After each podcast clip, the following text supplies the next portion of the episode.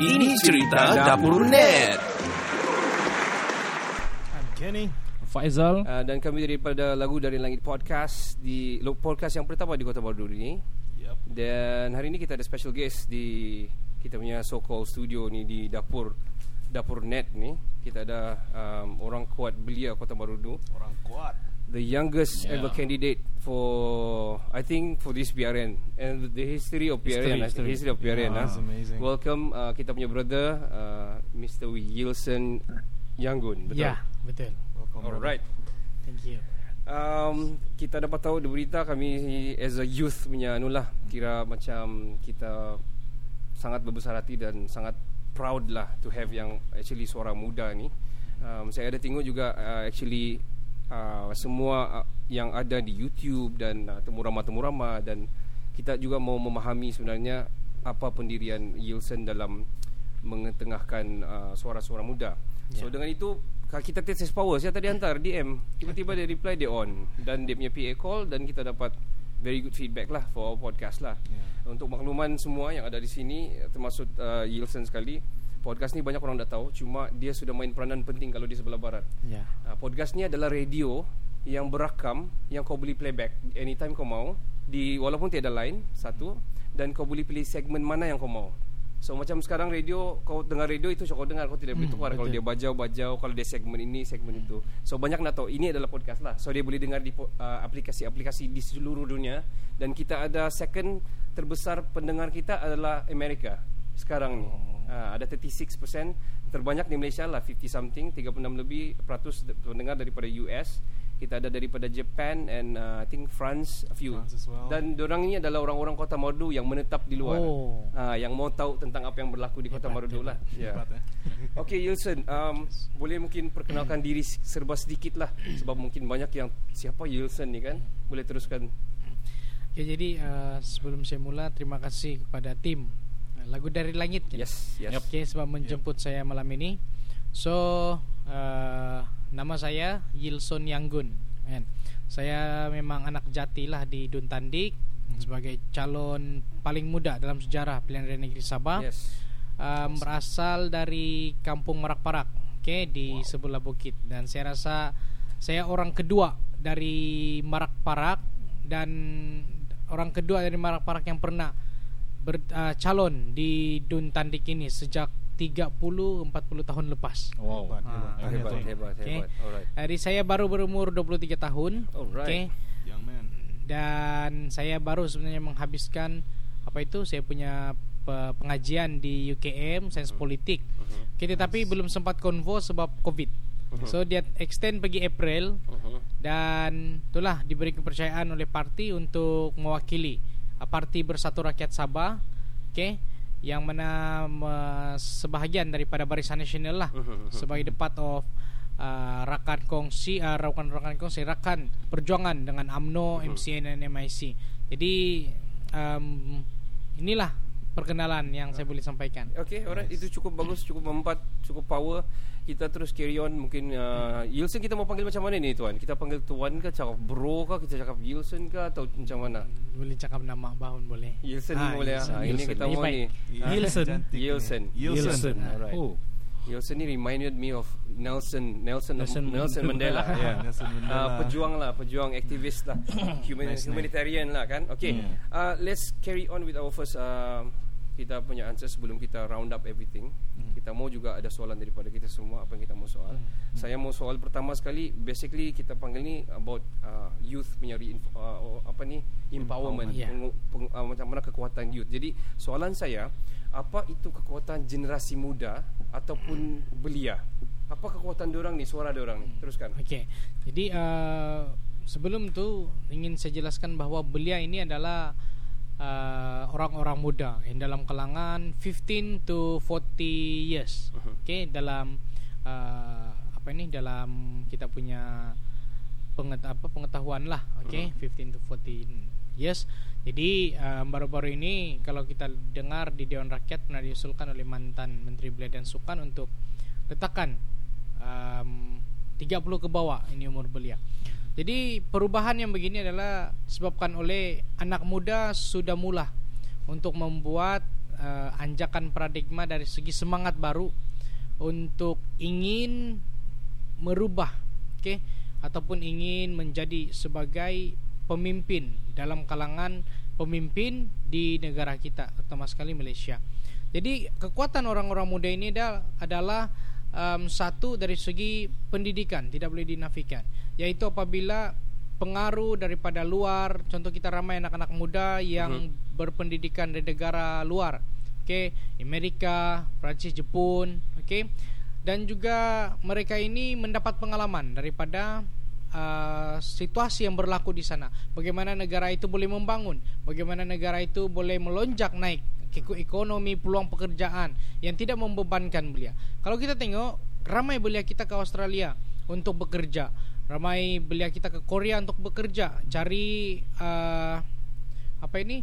Cari nafkah, nafkah. bilang orang kan. Uh-huh. Jadi bagi saya ini adalah salah satu yang menjadi um, pertanyaan orang-orang muda. Kenapa perlu keluar negara? Sedangkan kita punya negara ini orang cakap adalah penghasil uh, menghasilkan banyak uh, bahan mentah, ya. peluang pekerjaan. Peluang pekerjaan. Jadi ini antara.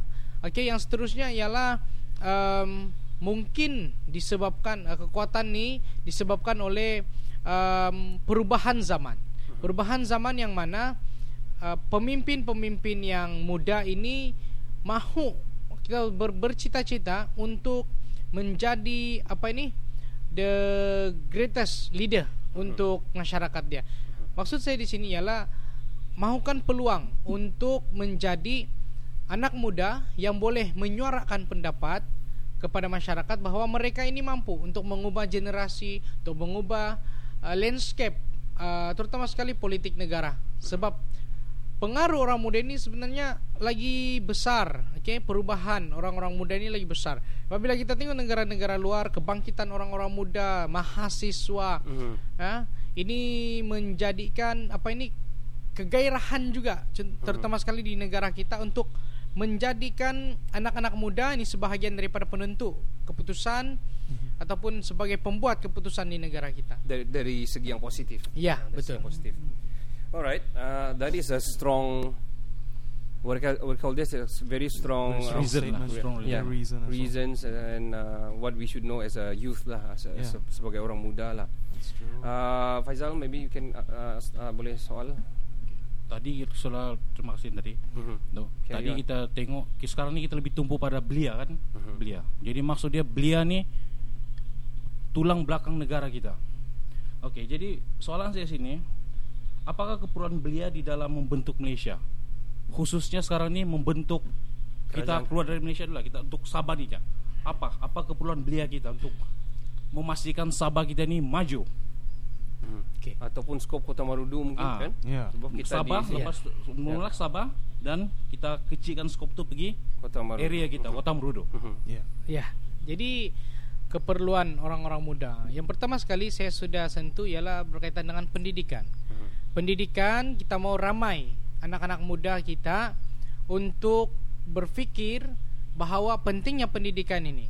Pendidikan ini bukan dari segi kemelanjutkan pelajaran ijazah sarjana hmm. muda, sarjana master, hmm. tetapi pendidikan dari segi kemahiran. Kemahiran. Apabila kemahiran dapat uh, di apa itu dibuat juga oleh para belia, maka di kawasan kita ini tidak mustahil satu hari nanti sebagai pusat kemahiran yang besar. Hmm. Jadi inilah antara yang memberikan apa keistimewaan kepada daerah daerah kita pendidikan itu pendidikan Alright. secara formal mm-hmm. informal mm-hmm. okey yang kedua ialah perubahan sikap perubahan sikap maksud saya di sini ialah bagaimana belia itu sendiri dapat memikirkan sesuatu untuk membangunkan dia punya kawasan dia punya area seperti saya saya seorang yang mempunyai aspirasi uh-huh. untuk mengubah daerah saya. Saya melihat bahwa daerah saya antara yang termiskin di Malaysia. Malaysia. Hmm. Antara yang tercorot okay, dalam uh, perihal uh, KDNK keseluruhan negara. Hmm. Jadi ini yang membuatkan saya berfikir bagaimana untuk kita mengubah nasib kita. Jadi kalau bukan orang muda, siapa lagi? Jadi perubahan sikap itu lebih matang. Orang muda kena cabar diri, orang muda kena cari peluang untuk mengubah. Jadi untuk mengubah kita kena ada kestabilan politik. Uh-huh. Jadi kena ada juga pengetahuan tentang politik. Betul. So ini adalah antara yang menjadi uh, kegusaran disebabkan orang-orang muda mungkin tidak berminat dengan ramai yang tidak berminat dengan politik. So perubahan sikap yaitu perubahan uh, minda itu biarlah berpolitik secara matang. Jadi ini adalah antara yang menjadi um, apa itu yang menjadi keperluan belia-belia kita yang pada masa kini lah yang saya lihat yaitu antara pendidikan dan juga perubahan sikap dalam Mindset. diri belia masing-masing betul mindset. Actually we spoke about this last week about politik pentingnya politik. Kadang-kadang kan like us orang-orang muda ni, dia tidak berminat po- politik because they leceh, they leceh, it's nothing to do with the, with them kan. Yeah. Tapi sebenarnya macam saya, saya pun ti- saya orang seni. Jadi uh, dan orang sukan. Jadi bila bila saya drive dan gelap itu serba sedikit macam menyukarkan kan Ya. dalam Tiada corner lampu tiada kan. lampu Ha. lepas tu dia lubang lubang lubang lubang Ya, ya. bila sini sukan mau pakai kompleks terpaksa PKB Betul, begini so dalam masa yang sama sebenarnya kita perlu memahami politik because itu Ya. di situlah rangkuman dia yang mana bila kita faham sebenarnya kenapa tidak lampu Ya. kenapa itu jalan raya begini berlubang kenapa itu Berkaitan dengan development. yeah, development so it, it somehow orang belia ni kita yang pendengar-pendengar kita we have to tukarlah mindset tu. Mesti mau libatkan uh, pemikiran yang orang bilang uh, politik inilah. Ya. gitu. Kenny you got questions? Um, so as a whole kan daripada semua yang saya Yeah. dengar tu apa cabaran dia terutamanya berhadapan dengan orang yang lebih berpengalaman yang lebih veteran yes banyak juga yang sudah lama ber- ber- berpolitik kan yang Ya. memang ada yang kecoh-kecoh-kecoh-kecoh ni Ah, Betul. memang nih kan Oke, sebenarnya kena faham konteks politik itu apa. Politik is about pembuatan keputusan. Kita membuat keputusan yang bagi kita itu adalah baik. Politik is not about party. Bila kau main bola sepak pun kau ada politik. Kau buat keputusan. Oke? Kau mau pilih mana ini? Mana ini? Kadang kadang kemarin di MU, hari ini di Chelsea. Ada, ada. Ini, ini politik. Alah, Dia bukan MU. party. Iya, Kan? So, ini adalah antara yang menjadi orang cakap eh politik nih kotor tidak itu pun antara politik jadi em, bila bercakap tentang politik dan juga orang veteran bagi saya orang veteran pun bermula daripada bawah jadi bila bermula daripada bawah cabaran yang besar yang kita hadapi ialah pengaruh di orang itu sudah ada Okey. bertapak. Sudah betul, sudah bertapak. Okey, tetapi kita kena ingat orang-orang muda kita ini juga semakin ra- hari semakin ramai. Ya. Jadi kita sebagai orang muda kena ambil kesempatan ini untuk melibatkan diri dalam politik supaya orang ingat, orang tahu bahwa orang muda ini ada peluang untuk menjamin masa depan, terutama orang-orang muda. Oke, saya tidak mau sentuh pasal uh, kepimpinan orang veteran dan orang muda, tetapi yang jelas di sini ialah bagaimana kita melihat aspirasi orang-orang muda. Saya selalu mungkin saya pernah dengar, "Ai, amulok, polok," dia bilang. Dia masih muda lagi tuh. Dia tidak boleh tidak pengalaman. Oke. Jadi saya bagi tahu um, tua atau muda saya cakap yang penting ialah aspirasi. Bagaimana dia mau apa? Mau bagi tahu apa yang dia mahukan. So kalau tua pun, kalau veteran pun, tetapi tidak ada perubahan yang dia ingin Hmm, buat. ditakuk yang lama Ya, masih lagi pemikiran yang dulu-dulu orang cakap tidak juga kita akan berkembang. So saya cabar diri saya. Saya terima cabaran orang yang suruh saya pergi apa um, bertanding untuk saya terima cabaran supaya saya mau kasih tahu para belia bahwa belia ini mampu, belia ini boleh. Kita tidak boleh terpengaruh dengan orang-orang besar, orang-orang Hmm. orang cakap lama, uh, lama. warlord warlord Oh, nih. warlord. Ah, Okey, orang betul. tidak boleh terpengaruh dengan ini. So itu cakap.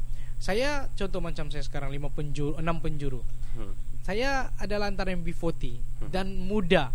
Okey, lawan dengan warlord. So ini bagi saya macam ada menarik lah. Ya, okey? cabaran lah, Nah, cabaran. ini adalah antara cabaran yang paling besar. Tapi bagi saya menarik sebab kita ingin lihat bagaimana orang muda ini Hmm. menyokong Betul, perjuangan orang muda. betul Okey. Okay, um, saya punya soalan saya rasa ni yang next ni um, sudah tercover tadi. Mungkin terus boleh straight sama Faizal because apabila perlu ada tadi sudah di cover Memang oleh sudah covered. Ya, sudah cover just now. Mem- Tapi Faizal punya boleh carry on with uh, number 5. Oke, tadi soalan saya ada Tuan Nielsen sebut tadi belia perlu berpolitik secara matang. Matang. Sama saat tadi mungkin saya silap dengar kebanyakan belia di Kota Merudu ini kita khusus Kota Merudu kan macam tidak minat berpolitik Ya, ya, kan. Ya. Kalau pandangan saya secara random, saya tengok beliau suka berpolitik, cuma dia berpolitik di kedai kopi.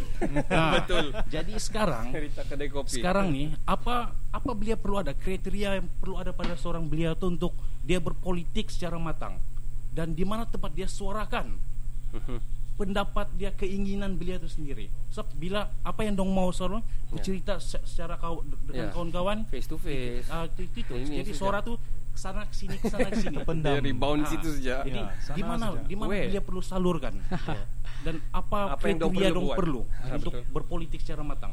Alright. Bila bercakap tentang politik kedai kopi ini, Hmm. kita pun pernah dulu berpolitik kedai kopi. Oke, kenapa nih jalan raya kita begini? Kenapa kita tidak kompleks dengan kawan-kawan saja kan di kedai kopi? So, untuk tahap yang sekarang ini ialah keperluan seperti yang seperti itu tadi pendidikan dan juga uh, mindset itu kena ubah. So hari ini bila bercerita tentang ingin membangunkan kawasan kita, kita kena bermula dengan uh, pendekatan yaitu kita ingin terlibat dalam berpersatuan.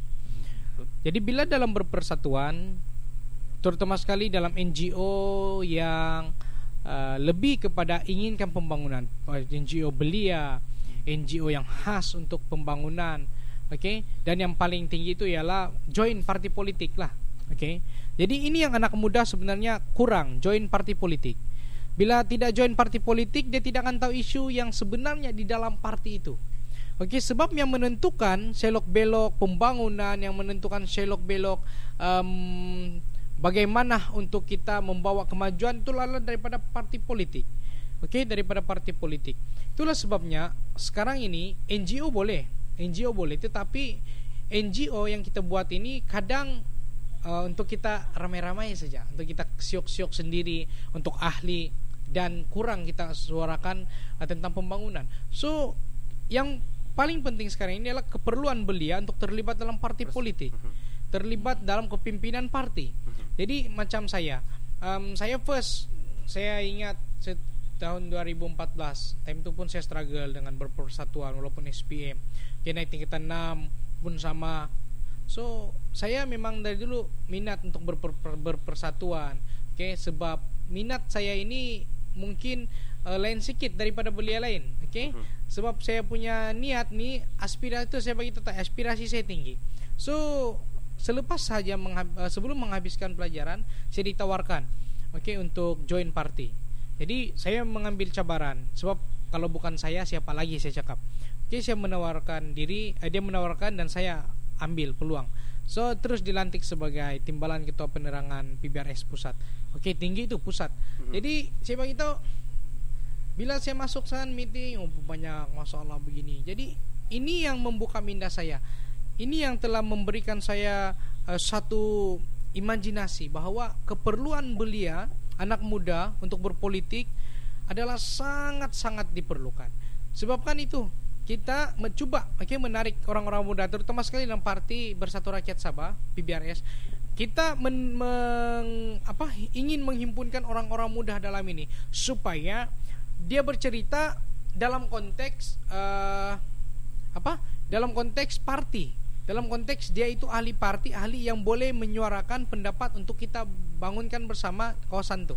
Jadi bila di kedai kopi dia tidak boleh buat. Tetapi bila dia ahli parti dia suarakan pemimpin di dalam parti itu dapat menyuarakan keinginan yang ada dalam hati. Jadi begitulah yang menjadi skenario sekarang ini kekurangan minat. Belia untuk uh, terlibat dalam parti secara langsung. Okey. Uh, so keperluan dia adalah um, perlu mengikuti persatuan Ya. yang yang uh, persatuan lah. Ya. Tidak kira daripada mungkin bermula daripada NGO, Betul, kadang-kadang dia start untuk bersuara, dia Betul. mau kasih berani diri dia baru ke uh, politik ke Betul, punya betul, parti lah. betul. Um, kita carry on. Uh, Kenny, you got question? Yep. Um, so tadi kita sentuh tentang minat belia. Ya. kan? Lepas tu uh, pandangan orang-orang tua tentang belia ni Ya, kan. ya, ya. Jadi um, soalan saya lah adakah generasi dahulu tidak memainkan peranan dalam membentuk generasi atau Malaysia yang lebih baik sehingga kita belia ni perlu bersuara. Uh, that's a sensitive issue. Ya. Tapi mungkin uh, kita boleh dapat idea daripada Ya. Yulson. sebenarnya bila kita bercerita atau kita cuba untuk um, berlihat melihat kepada apa yang dibawa oleh ibu bapak contoh orang tua sebelum sebelum bagi saya um, ini bukanlah suatu isu yang besar. Oke inilah ini adalah bukan suatu isu yang um, menjadi kegusaran kita. Tetapi saya setuju bila cakap orang-orang muda tidak mengambil kesempatan tidak mengambil peluang. Oke, okay? tapi dalam pada masa sama, ialah veteran ini sepatutnya memberi peluang kepada orang-orang muda. Jadi inilah masanya um, kita menunjukkan bahwa orang-orang muda ini mampu, mampu untuk hmm. memimpin, mampu untuk menjalankan amanah dia. Um, saya bersetuju jika kita kata bila kita cakap yang orang muda ini takut, orang muda ini takut. Dia bukan tidak diberi peluang. Contoh macam ibu bapak saya, hmm. kan ibu bapak saya bila saya bagi tahu dia saya mau calon dia pun dia blur. dia blur. dia terkejut. Macam dia bilang macam mau pingsan. macam percaya tidak percaya. betul. betul betul. Macam saya mau pingsan dia bilang kan. Pas tu dia tanya lagi kau boleh kayak ini boleh saya terima cabaran. Dari mana duit kau semua? Dia tanya. Hmm. betul lah kita kurangan B40 hmm. dari mana duit semua ini kita percaya saja saya jadi, mendapati percaya kepada saya ya, jadi kan? saya coba menawarkan diri juga saya coba cabar diri saya jadi ini adalah antara yang menjadi um, saya rasa aura ini akan membawa generasi-generasi kita untuk coba bangun. up bangun ah, Ken kenapa baru 23 tahun saya 25 masih lagi begini begini ada sudah yang 23 mm-hmm. begini begini mm-hmm. kan jadi inilah masanya Oke, okay? inilah masanya. Sebab sekarang bukan apa, orang-orang muda ini kalau di luar negara kita tahu adalah pemimpin. Kita tengok no. di Canada. orang muda jadi perdana menteri. Canada, hmm, kan? Canada. Canada. Trudeau, Trudeau, yeah. kan? Boleh jadi perdana menteri, kan? Orang-orang muda boleh jadi uh, presiden. Jadi inilah antara yang sebenarnya perlu kita bawa di dalam ini. Tetapi mungkinlah saya tambah kita bukan tidak dididik berkaitan dengan itu tetapi mungkin kekurangan um, peranan oke okay? apa ini peranan masyarakat untuk menyedarkan orang-orang muda ataupun menyedarkan ibu bapak sendiri tentang keperluan orang muda terlibat dalam politik. Nah, itulah yang menjadi masalah kekangan. Dia bukan salah orang tua, hmm. tetapi kesadaran itu tidak timbul. Betul. Sebab mungkin ya kekangan, eh keuangan kita tidak ini kenapa begini begini begini. Okay. Kita biarlah kasih dulu dorang dorang banyak duit nanti mm-hmm. kok kalah contoh itu Contoh. adalah implementasi dalam yeah. pemikiran tetapi itulah cakap belum tahu sebelum belum coba ya belum tahu, belum, tahu, ah. belum coba ah. sebelum kita kalah sebelum kita mengaku kalah bagus kita try dulu cakap. kita lawan dulu iya hmm. jadi ini antara yang menjadi uh, apa itu pengangkat aura semangat kita hmm. di sini oke okay. Hmm. so uh, basically veteran ni selain daripada orang dia orang sebenarnya membentuk dan juga mengajar betul. betul. Cuma um, I have to kita kena percaya yang ada yang veteran sudah naik. Mm. Dia orang dia orang nama ni orang muda. Ya. Ada, mesti ya, ada confirm di mana-mana lah. Eh janganlah dia budak lagi macam ya. tadi anu cakap lah. Tapi itulah kita tu, ya, di sini yang kita dapat kita dapat lihat uh, Yilson dan kita boleh kita tengok macam mana Yilson bawa ini belia kan ke atas hmm. macam mana. Well, um, kita ada satu lagi question, ada dua sebenarnya lagi. Uh, Okay, Yilson, what will you do or create untuk Kota Marudu sekiranya diberikan peluang menjadi wakil rakyat Kota Marudu di pentas yang lebih tinggi? Apa kau mau cakap? Propaganda ni sangat penting. Yeah. Yeah. Especially to our followers and uh, listeners. Betul, betul. Yang pertama sekali, kalau orang tanya saya, ialah saya ingin melihat perubahan kepimpinan, struktur kepimpinan di peringkat kampung dulu, di peringkat bawah. Sebab apa? Di peringkat bawah ini akan menentukan bagaimana kita punya pembangunan di kawasan. Kalau peringkat bawah kita pun pincang, bermasalah, bermasalah di peringkat atas apa lagi? Jadi orang-orang muda kena berperanan di peringkat bawah ini dulu, dari bawah. Maksudnya so, kampung-kampung JKK, ya, JKK ah, ketua okay. kampung, kita kena betul, betul. kita kena set betul-betul yang ini nih. Ya. Sebab inilah sebenarnya permulaan betul. untuk kita mengangkat daerah kita. Betul. Yang kedua ialah uh, berkaitan dengan pembangunan. Oke, okay? inilah pembangunan. Bila saya lihat masuk-masuk kampung, sebenarnya pembangunan infrastruktur kita sangatlah menyedihkan. Menyedihkan, betul. Oke, okay, bila betul. tengok saya punya lima tekad untuk Dun Tandik, saya uh-huh. sudah ada lima tekad. So itu adalah untuk keperluan saya perhubungan jalan raya air, listrik. Saya sentiasa dengar masalah dari dulu. Oke, tentang ini di gelanggang sukan, rumah-rumah orang tua yang tidak yang daif, sekolah-sekolah daif ini adalah antara yang menjadi keperluan di daerah kita. Oke. Jadi ini yang saya kena fokuskan. Yang kedua ialah berkaitan dengan peluang pekerjaan. Orang-orang muda Kita perlukan perko- peluang pekerjaan. Alright. Daerah kita ini daerah yang berpotensi untuk kita Kaya. bangunkan Kaya. industri, Betul. Ya. membangunkan uh, kilang-kilang.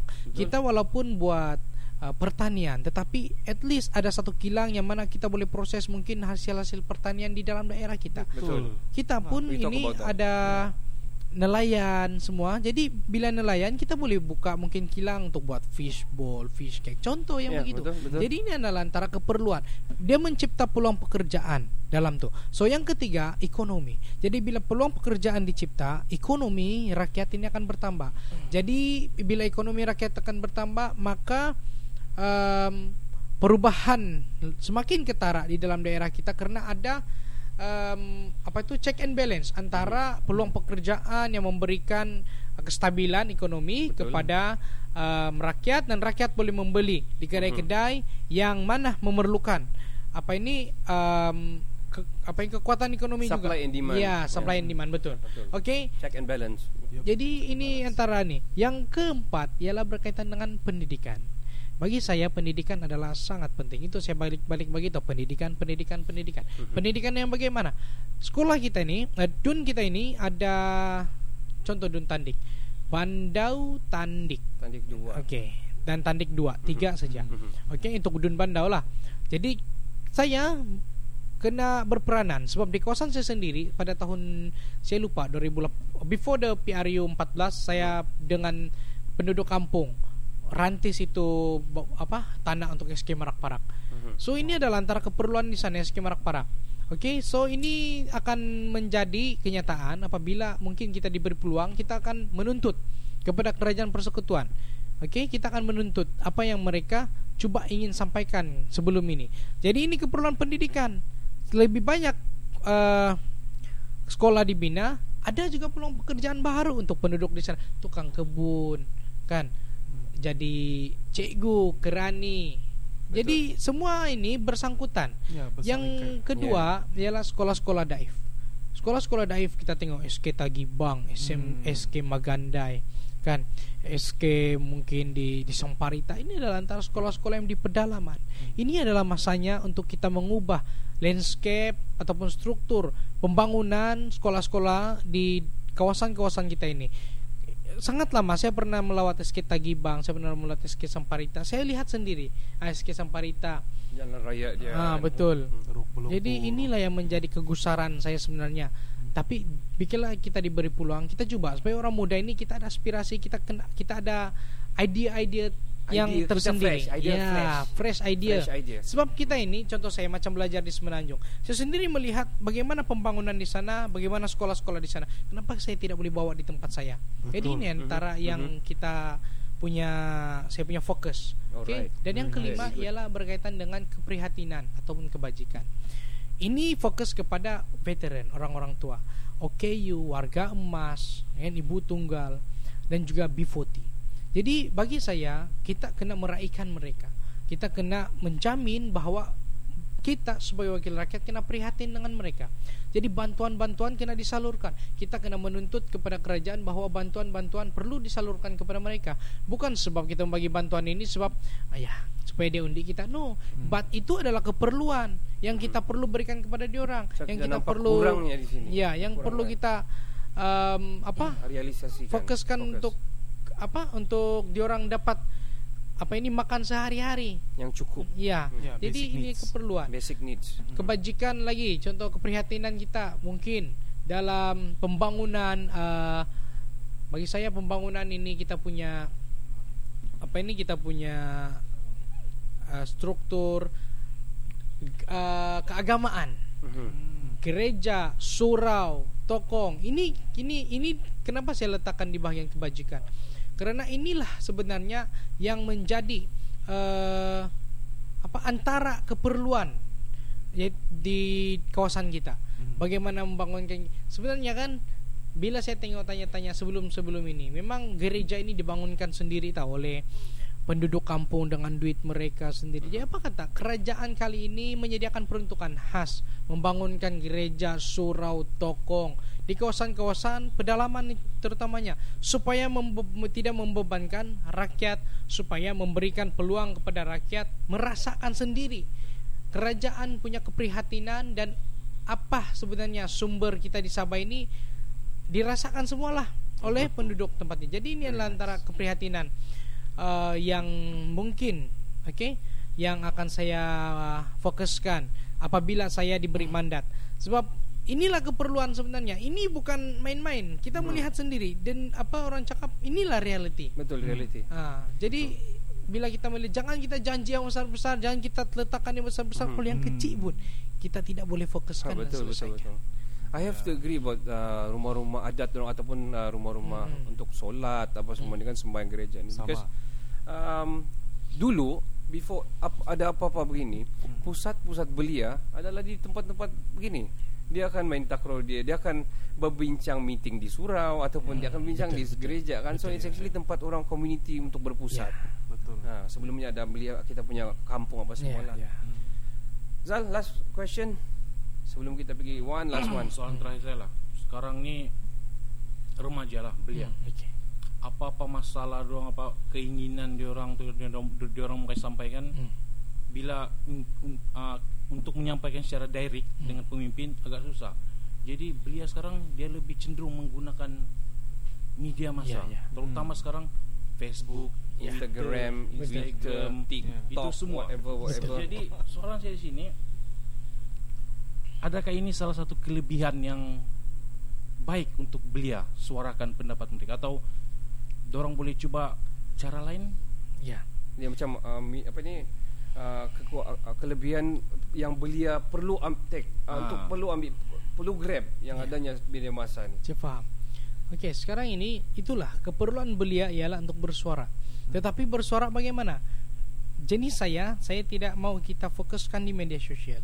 Boleh bersuara di media sosial, tetapi jika lebih baik ialah pemimpin-pemimpin mengadakan program town hall dengan belia. Jadi bel- pemimpin itu sendiri mendengar permasalahan. Face to face. Ya, to face to face. face. So belia ini ini adalah peluang untuk belia terkedepan. Hmm. Karena bila dia bersuara, pemimpin itu akan cam. Okey, dia punya suara. Kita mendengar betul.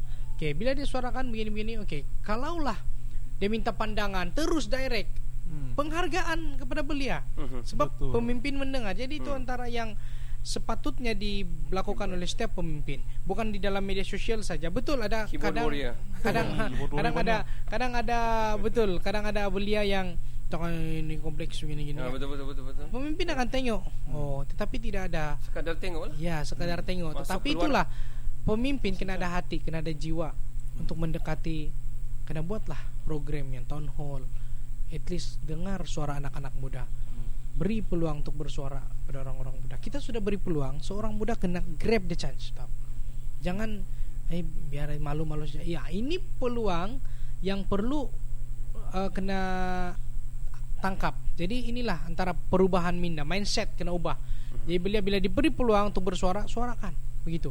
Jadi um, keadaan yang sekarang ini oleh kerana media sosial yang paling kuat, so um, kena juga bertempat lah bilang orang kan. Uh, limit Bagaimana lah. bersuara. With backgrounds lah, you have to know right before Yeah, you say jangan anything. cincai lah. Jangan Betul, cincai. betul, you don't betul. simply say because recently about case Viviana, Ah. ini di parlimen lagi bercakap ah. Aduh. This is so big even this Betul, is betul. actually Memalukan. embarrassing Itu lah. saya bagi tahu. Hmm, it's embarrassing Mem sebenarnya. ini pemimpin kena dengar betul-betul kena turun padang. Hmm. Apa masalah sebenarnya? Hmm. Okay, don't to talk too much lah. Yeah, Bagus simply- kerja. Yeah. Dengar baik-baik apa sebenarnya permasalahan. Actually dia kita panggil itu walk the talk. Ya. Yeah, you walk Betul, the talk. betul. Jangan Maksud you sini just kan- talk, you don't walk. Ah, maksud dia pemimpin macam jarang turun padang lah jawapan ini. Ya, pemimpin Ah. jarang turun padang. Jadi Yeah. orang-orang muda bagilah peluang. Ya, orang-orang yang rajin turun padang. Ah, yang boleh turun padang, yang masih kuat. Betul betul. Okay. Macam Wilson. Ah, amin. Yeah, betul. okay, Yulson, before we go, we give you opportunities untuk kasih uh, suarakan apa yang Yeah. kamu suarakan. Kami ada satu quiz very short Hmm. one tapi uh, s- uh, simple one. Kita panggil ini think fast. Okay. So saya akan bagi kamu satu, kamu akan terus jawab Okay. Apa yang terkeluar di minda lah. Okay, okay. Like that. Contohnya, um, contoh lah saya sebut Muhyiddin. Kau kena jawab satu perkataan Hmm. Okay. melambangkan dia. Alright. Coba kita tes Muhyiddin. PM. Yes, okay, like Nice. that. Alright. Fast. So ada 10 questions ini, tapi this is gonna be general, dia sangat general. Okay. So don't worry, kita tidak menyentuh apa-apa. Alright. Um, kita start now. ah. Proton, Wira. Tunku Abdul Rahman, Bapak Kemerdekaan. YouTube, Channel Wow. Spa, berurut. Wow. Arun Tonsom, Oh, dia ni YouTuber. Yeah. Manchester United. Ini pasukan bola sepak saya. Ah. Okay, oh now I know. now we know. Trump, Dia presiden yang paling digeruni, Mhm, mhm. Lee Chong Wei. pemain badminton kita yang paling kita segani. Okay. Wow. Khairi Jamaluddin, YBKJ saya yang paling segak. Wow. Syed Saddiq, Menteri Belia dan Sukan Malaysia yang Mantap. paling luar biasa dia punya sambutan. Okay. Nice, nice. That's all. Satu. Itu 10 soalan Oh. saja. Itu 10 soalan. Sebenarnya saya mau satu saja melambangkan tapi it's okay. It's uh, very fast dia dapat buat semua Yeah. dalam masa yang very singkat. So uh, we give you opportunity uh, uh, Yilson untuk um, last one untuk para pendengar-pendengar podcast kami dan juga YouTube kami. Teruskan. Silakan Yos. Oke.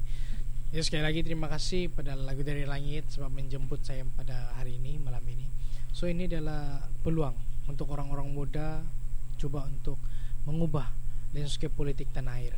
Sebab bila saya diberikan peluang untuk bertanding sebagai calon pilihan raya negeri Sabah di Dun Tandik, saya sebenarnya rasa terkilan bagaimana sebenarnya kepercayaan YB Ate Mhm. meletakkan saya sebagai calon di sini. Jadi inilah peluang sebenarnya orang-orang muda mengubah um, pemikiran. Orang muda ini boleh, orang muda ini mampu untuk melakukan tetapi jika tidak diberi peluang sia-sia. Jadi ini masanya.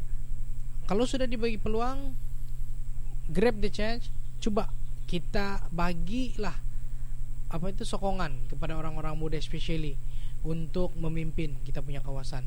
Bukan apa? Bukan kita menidakkan yang veteran, tetapi inilah peluang untuk kita melihat bagaimana keberkesanan pemimpin-pemimpin muda. Ya, saya tahu tuh tadi dia mau pemimpin-pemimpin muda. KJ orang muda, saya jadi orang muda. Oke, jadi ini antara yang um, menjadi fokus lah, yaitu minta lah Oke mohon merayuk pada orang-orang muda untuk menyokong orang-orang muda. Sebab bila saya naik, saya tengok saya punya uh, apa ini? Saya punya kira prestasi di laman sosial pun luar biasa. Saya tahu orang muda gerun dengan apa yang saya ada. Saya tahu, bu, saya bukan um, mau cakap besar, tetapi ini reality dan juga saya cabar orang-orang muda di luar sana untuk ambil peluang untuk cabar diri supaya kita dapat melibatkan diri secara langsung dalam pembuatan keputusan untuk perubahan yang lagi besar untuk daerah, negeri dan negara kita. Inilah yang kita perlukan. Oke, sekali lagi kita bukan menidakkan orang-orang tua, tetapi kita ingin beri peluang kepada orang muda idea yang fresh, Fresh. ya, dia punya kekuatan itu masih ada untuk memimpin dan melaksanakan tugas dan tanggung jawab yang penuh uh, apa itu penuh semangat lah. Hmm, that's all. Okay, alright. Mantap. Um, uh, well, I give you last word untuk uh, bagi uh, mungkin katakan semangat kepada uh, Yilson. For me, saya sendiri, I want to wish you good luck. Hmm, thank you. Uh, me, my personally, are very proud of you because I know I, I know I watch him grow up, grow, grow up actually. Daripada dia dulu dia memang uh, leadership dia sudah nampak dari dulu lagi. Dia punya asrama datang sini satu asrama dia jaga datang sini dia boleh jaga pergi balik and all. Oh, dulu dia ketua asrama sini uh, di sini. Lepas tu dia ketua pelajar juga. So dari dulu saya sudah nampak sebenarnya. So saya personally um, I'm very proud and uh, memang um, kita as a belia kan kita we need new fresh ideas. Bukan bilang veteran tu tidak idea sudah. Tapi macam Wilson pernah cakap orang muda ni dia sangat laju very fast. And mu- mungkin juga rajin jugalah kan berbanding kepada uh, mungkin lebih rajin sedikit. So uh, kita berikan peluang dan kita sabar diri kita lah. So good luck to you uh, Yilson Yeah, you, you. want to say anything to Yilson Uh, from me personally, All the best to you. Thank you. And um, I'm very actually very proud of what you're doing. Mhm. Um, sebab kau jadi ketua suara bagi Belia. Yeah. And I'm all the best to you. Good Thank you, luck. thank you. Zal? Ah, saya pula ah, buat pengetahuan Tuan Nielsen. Ya. Saya salah seorang bakal pengundi lah Oh. di N7 Ya. Tanding. Sunday. Ah, mula-mula Hmm. bila saya tengok sejak sejak 2 3 tahun sebenarnya saya Ya. follow ah, kita punya corak politik Ya. khususnya Kota Merudu. Bila saya tengok calon yang keluar saya terkejut sebenarnya. Hmm. Siapa Yeltsin nih? Saya tidak kenal sebenarnya. Oke. Siapa nih? Lepas tu saya pun tengok-tengok cek-cek ber- halaman sosial terutama Facebook Stok stok. banyak keluar. Oh dia dia dia. Saya tengok dia kerja di mana nih? Tengok rupanya baru habis belajar. Lepas tu se- sebelum tu saya belum tengok lagi umur. Sebenarnya saya target maybe umur 28. Bila saya 23. Hmm. So young. Ya. Jadi saya terkejut. Jadi pun se- sebenarnya masih lagi tidak Tiba-tiba datang tidak podcast kita. Lepas tu tarik hari ini podcast kami member bagi tahu ini. Ah, jadi saya teruja. Jadi bila sampai sekarang saya tengok cara Tuan Nielsen Hmm. bercakap, fakta yang Tuan Nielsen keluarkan, maybe my bukan maybe 100% my undi saya pergi Ah, Thank you, thank you. Satu sampai. ini sudah. Syukur. There you go. Thank you, thank you, thank Alright, you. Yulsen, itu saja sampai sini saya mungkin uh, Yulsen pun uh, mau ada ke mana-mana sudah selepas Yeah. ni kami Yeah. ucapkan uh, orang bilang buat yang terbaik, suarakan suara kami ni, Yeah, yeah, suara-suara belia yang Betul, ada betul. ni. All the best. Uh, sebenarnya apa yang uh, Yulsen cakap tadi kan, kami sudah bercerita di podcast-podcast kami sebelum-sebelum ini sebab kami banyak sentuh apa-apa yang berlaku di Kota Marudu. Kami Yeah. mau suarakan melalui podcast Yeah, kami. yeah, yeah. So inilah podcast yang pertama di Kota Marudu. Super. Actually top 5 di, di Sabah sebenarnya Hmm. di, di podcast. Ya. So Amazing. yang lain tu semua radio station memanglah dorong boleh buat, Yeah, dorong yeah. kaya kan. Kita bukan radio station but then we Yes, still can yes. manage to do this. So good luck uh, once again Ilson. Uh, we wish you All the uh, best. all the best. The best. All the Okay. best. All the Thank you juga untuk malam ini. Ini cerita dapur net.